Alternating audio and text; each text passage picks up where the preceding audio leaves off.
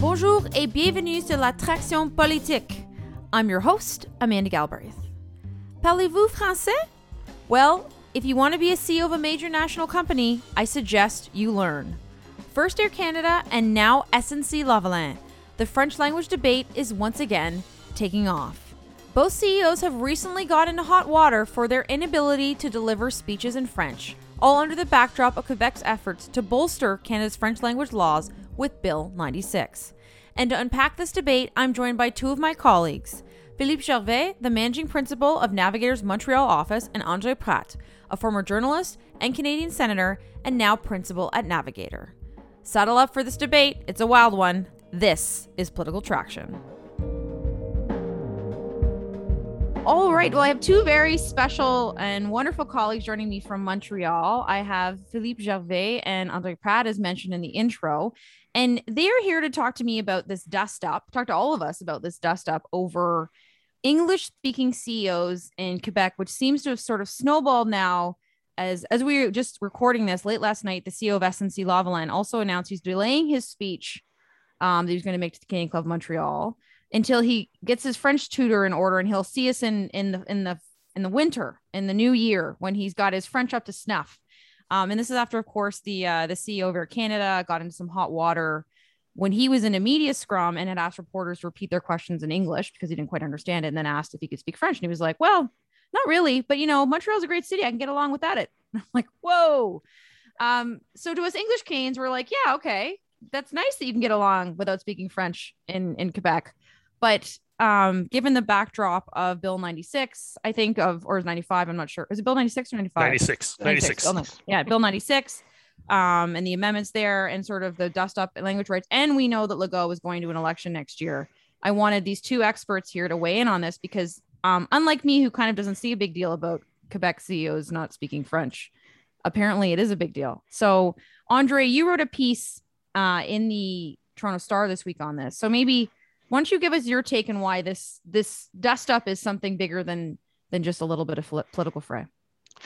Yeah, well, uh, obviously there's a lot of there's a lot of politics in there, but uh, uh, first of all, I think you have to distinguish the case of SNC Lavalin, which is a private corporation, and I guess they can do what they want. Although uh, many people would feel I guess, uh, insulted by the fact that the CEO is not curious enough of the culture where he lives to learn a language. But this is different than Air Canada because Air Canada is a private corporation, but it's a former Crown corporation. And it is um, uh, it, it, in the Air Canada Act, Commercialization Act, it is indicated that stated that Air Canada is still under the Official Languages Act, right? So it's a bilingual private corporation. And uh, I think that, I mean, Air Canada, when it was commercialized, privatized, uh, the shareholders got to use the name Air Canada, which is a very powerful brand, which they use a lot in their advertising, obviously but there are also some conditions to using this brand. And one of the conditions is that you have to uh, commit to respect the, the Official Languages Act, which means uh, that you're a bilingual corporation. And if you're a bilingual corporation, but your CEO does not speak one word of one of the country's official uh, languages, languages, it's um, uh, I think it, some people are insulted, and I think they're quite right. I mean, there there's a so many people who, including business people, including business people who use English all, all day. But many, many of them thought that this was unacceptable because Air Canada is a bilingual corporation. And you know, obviously his argument back to that was, well, we spend millions of dollars on this, and you know, my French is fault, blah blah blah. I mean, I take your point. I definitely take your point on that. I still think the idea of tying his compensation like Freeland writing the the letter tying his compensation to his ability to speak French to me seems a little bit over the top. But um, I think your point, which has not yet been made to me like that way, Andre, about you know the lack of curiosity about the culture that you're in to the point where you're not even bothering to learn the language, I think is, is holds holds its own right. And you could argue maybe he does, but his flippant sort of response in that press conference probably was ill phrased. I'm guessing he would say it differently if he was asked now. Um, but Philippe, you know, you've been a political, you know, mover, shaker. We see the surface of this argument, but there's obviously lots of politics going on underneath. So can you dive into that a little bit for us, you know, Anglophones, Westerners who do not understand kind of the nature of the politics of this in Quebec? there's politics and there's history, right? And and and uh, even go to the point that there's a political history there. Um, you know, growing up as, a very young young man, you know, you know, in the early 70s, we there was still this talk of, and there was still this this this image that you cannot climb uh, the business ladder and get to the C-suite if you did not speak English. If you if you were not perfectly aligned, and even was even a certain a feeling that probably true in some cases where if you were a francophone, you were blocked to you were blocked from accessing the C-suite, no matter how good you were. And and through that, we've you know obviously we've had we've had we had the 70s the election of the PQ government, we've had Bill 101, and this whole resurgence of, of francophone to the point where you know they're now Quebec-based. You would argue French-speaking companies, whether it's Bombardier, whether it's SNC Lavalin uh, that we mentioned earlier, uh, or others that have made it. Um, but there is still there is still that that feeling that you know it, if you're going to be in quebec if you're going to be working in montreal that you should respect the language you should respect the culture and you should make an effort to try to learn it. And and i don't think quebecers expecting people to be you know ceos to be perfectly bilingual whether they're at snc lavalin or canada but uh, we expect them to make the effort right? If you were if you were based if you were a german company and you hired an american to come in you know the best in the industry to come in and run your business you would expect that person to learn some german um, and and be able to converse with with colleagues in the c suite in at a certain point in german. Um, so that's part of it. The other part of it uh, in more in more recent history i would say is is there there's been a move to to counter some of the I guess some people feel that, that Montreal's been hitting a little bit more on the English side with a lot of immigration and try to bring French back into it. And Bill 96 was is all is you know the, the feeling behind that and the idea behind it. And we can go into the details whether they're right or wrong um, in, in the way they're doing, but that's really kind of the political impediment that they're trying to, to meet. And we and we even saw with Bill 96, we saw the federal government and Melanie Joly at the start of, of the year uh, when she was still Minister of of Canadian heritage start start talking about you know, forcing uh, federal companies to adhere to Bill one to Bill 101, right in Quebec. So you've got you've got this this movement of trying to uh, go a little bit maybe a step further on the French side, or, or, or you know trying to make up the, the, the step back that some people may feel uh, has been taken and bring that back forward. So in that context, when you're the president of, of, of Air Canada, the CEO of, of, Air Canada, and you make this flippant comment about, you know, and you're you've got a French last name, you've got a French wife, you know, Quebec-based wife, your grandmother was a francophone, you've been living here for 14 years, and then you tell people that I can live in Montreal in English perfectly without any problems. Well, that's the that's the second that Simon Jolin Barrette, the minister that's that's behind Bill 96, stands up and says, that's exactly why we're, we've got Bill 96 because there's still some people in Montreal that can go through their whole life without spending without speaking a word of French and can go through their life whether it's shopping, working, or going to the gym without speaking a word. And that's where that's where there's that pushback.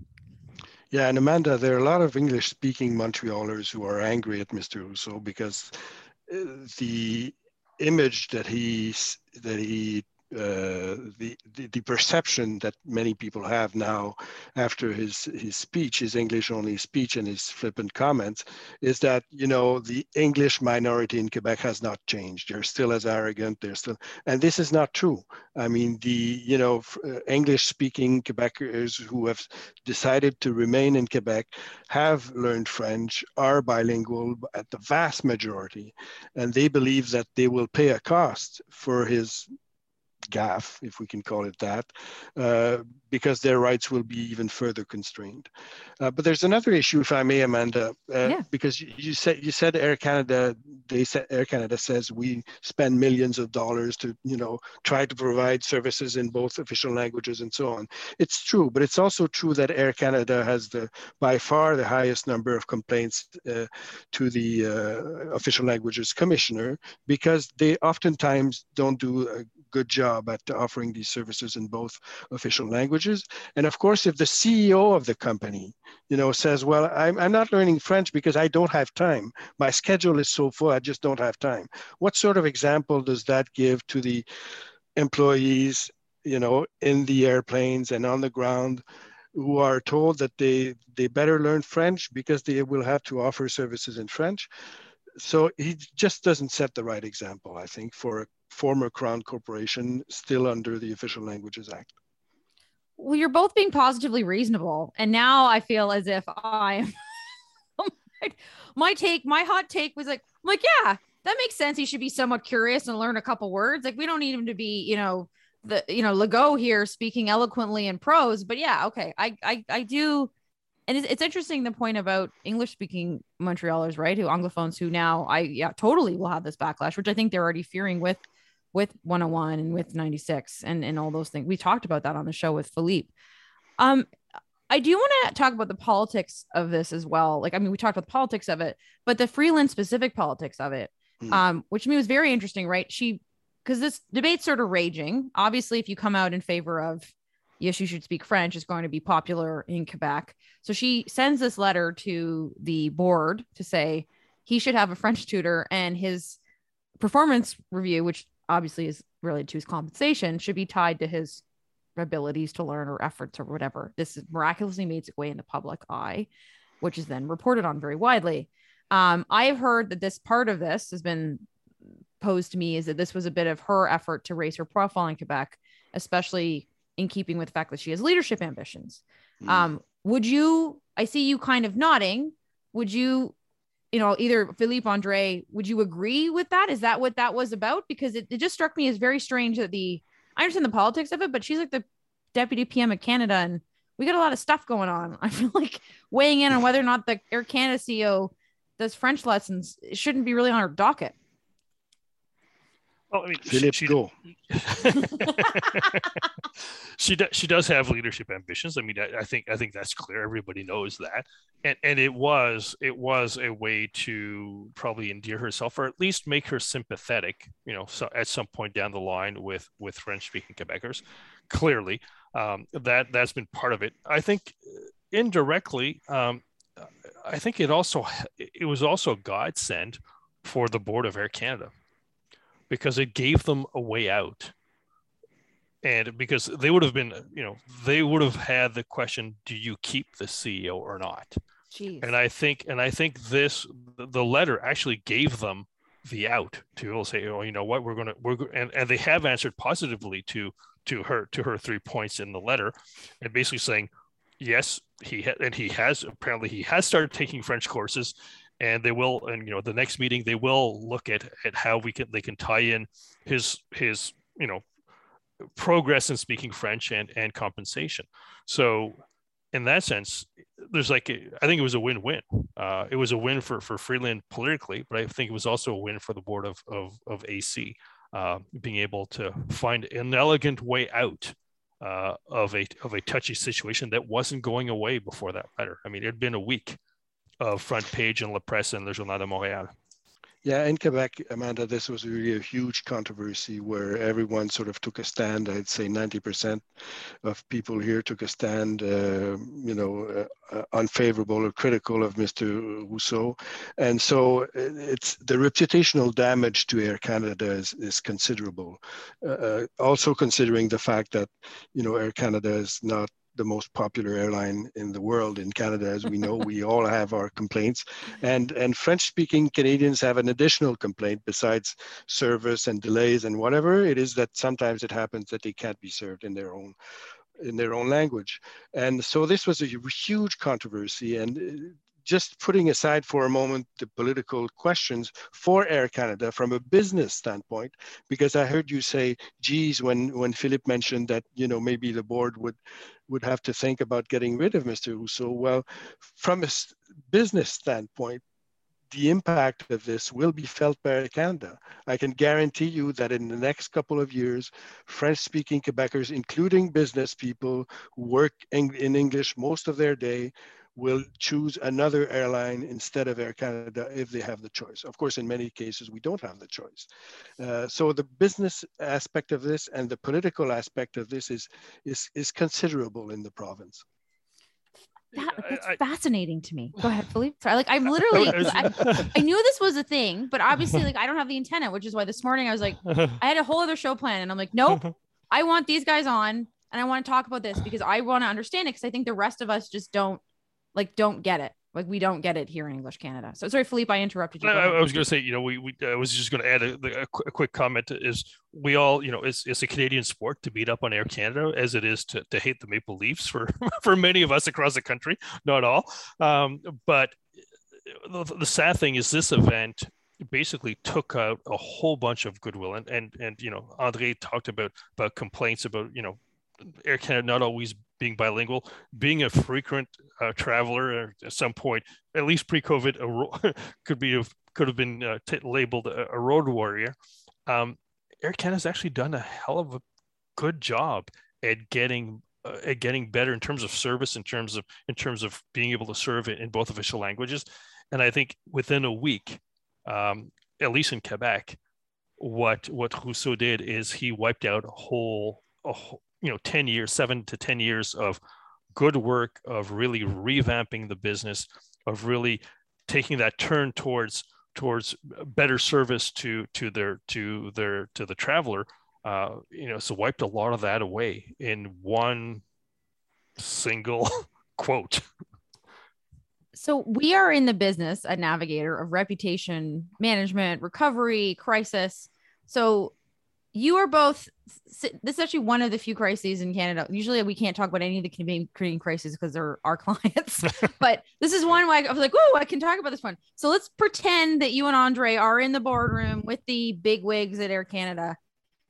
Um, you know, Andre, you talked about, you know, reputation recovery. So what, what would you be telling him to do? I mean, other than obviously get busy with your French tutor, um, you know, shot, whatever, chapeau. Like, what else do we need? Do we need him to be up to in the next? You, you think he should be doing the next couple weeks? Well, I, I, you know, I don't know what Philippe uh, thinks about this, but I think they've actually done what they should have done. That is First of all, he committed to learning French. Uh, I think they could have done a bit better in the communicating of this. I think they should have committed Mr. Rousseau to come back to the Cham- Montreal Chamber of, Com- of Commerce next year and to deliver his speech in French. You know, I think they should have gone that far. Uh, difficult but feasible. But I think most importantly, they've also committed that reviewing their policy on official languages, or at least the implementation of their policy. And uh, I hope this is not simply something that is, you know, they just wrote down for to look good, uh, because I, I, agree with Philippe. They have done, uh, they have worked hard, but there's still many, many anecdotes of things that you know are not satisfactory. So i hope they look at this closely and work hard to make this even better. Um, and the board has to think frankly what they will do next when there's a they have to choose another ceo and um, you know there's a discussion of well should they choose a bilingual ceo or choose the you know the most competent ceo well i think there's a way of doing both. First of all there are lots of you know, very good managers who speak both official languages, not perfectly, but you know, I don't speak perfectly English, and I. I think your manage. English is wonderful, as I tell you every time you come on the podcast. But thank you, Andre. thank you. I, I, I, like to hear you say this, which is why I always mention that my English is not good enough, right? So you can say it's good. Thank you very much. Um, but so you know, I think it, it it certainly shows that for private companies that are former crown corporations and maybe other companies like SNC that they can choose the best CEO there is available on earth. But if, if this company has its head office in, in Montreal and has large, you know, does a lot of business in Quebec, they should, the, future CEO should at least commit to learning, to try to learn French and be able to do, to re, at least read part of his or her speech in French when he or she addresses, uh, you know, the Quebec business community. Uh, I think that's a minimum that is that would be expected, certainly for from Air Canada and from other large corporations who do business in Quebec. Philippe, what's your uh, advice to Air Canada? Now that I know they're listening, obviously. exactly, as as as every Canadian is at, at this point.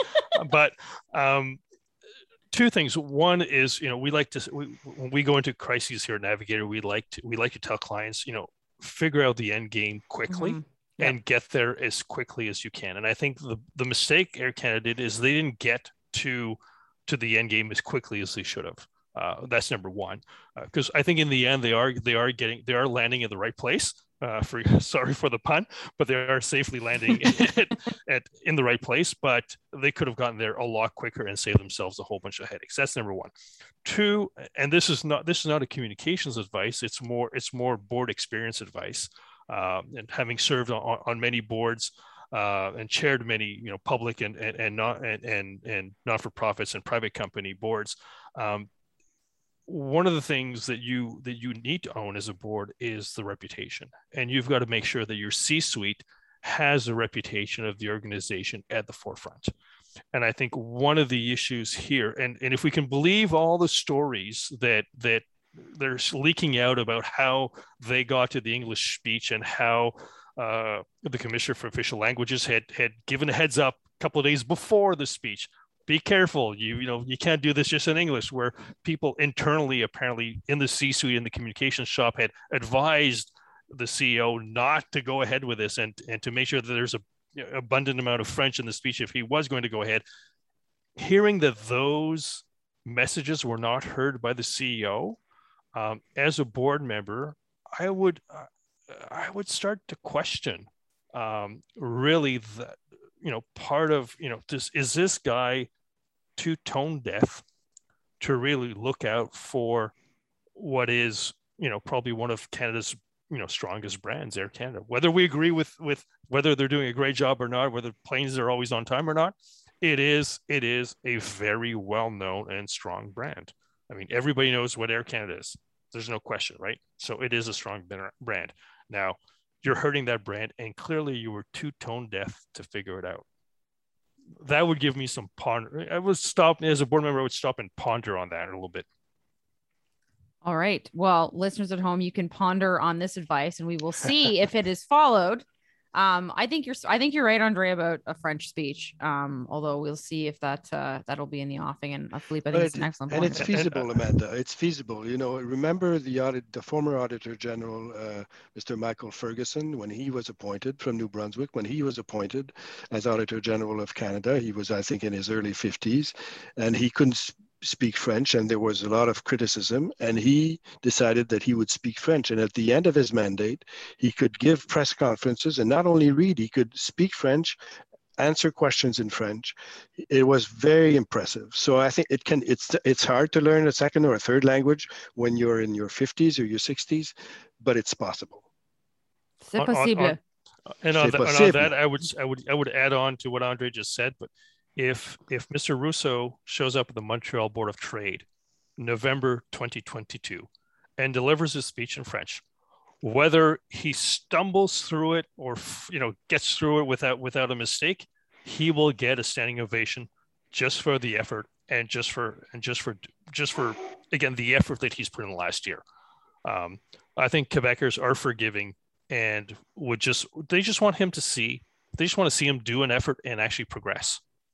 Yes, and as someone who's watched someone stumble through speeches many a time and places, I also will do standing ovation just for it to be over. So I'm sure that will. oh, okay.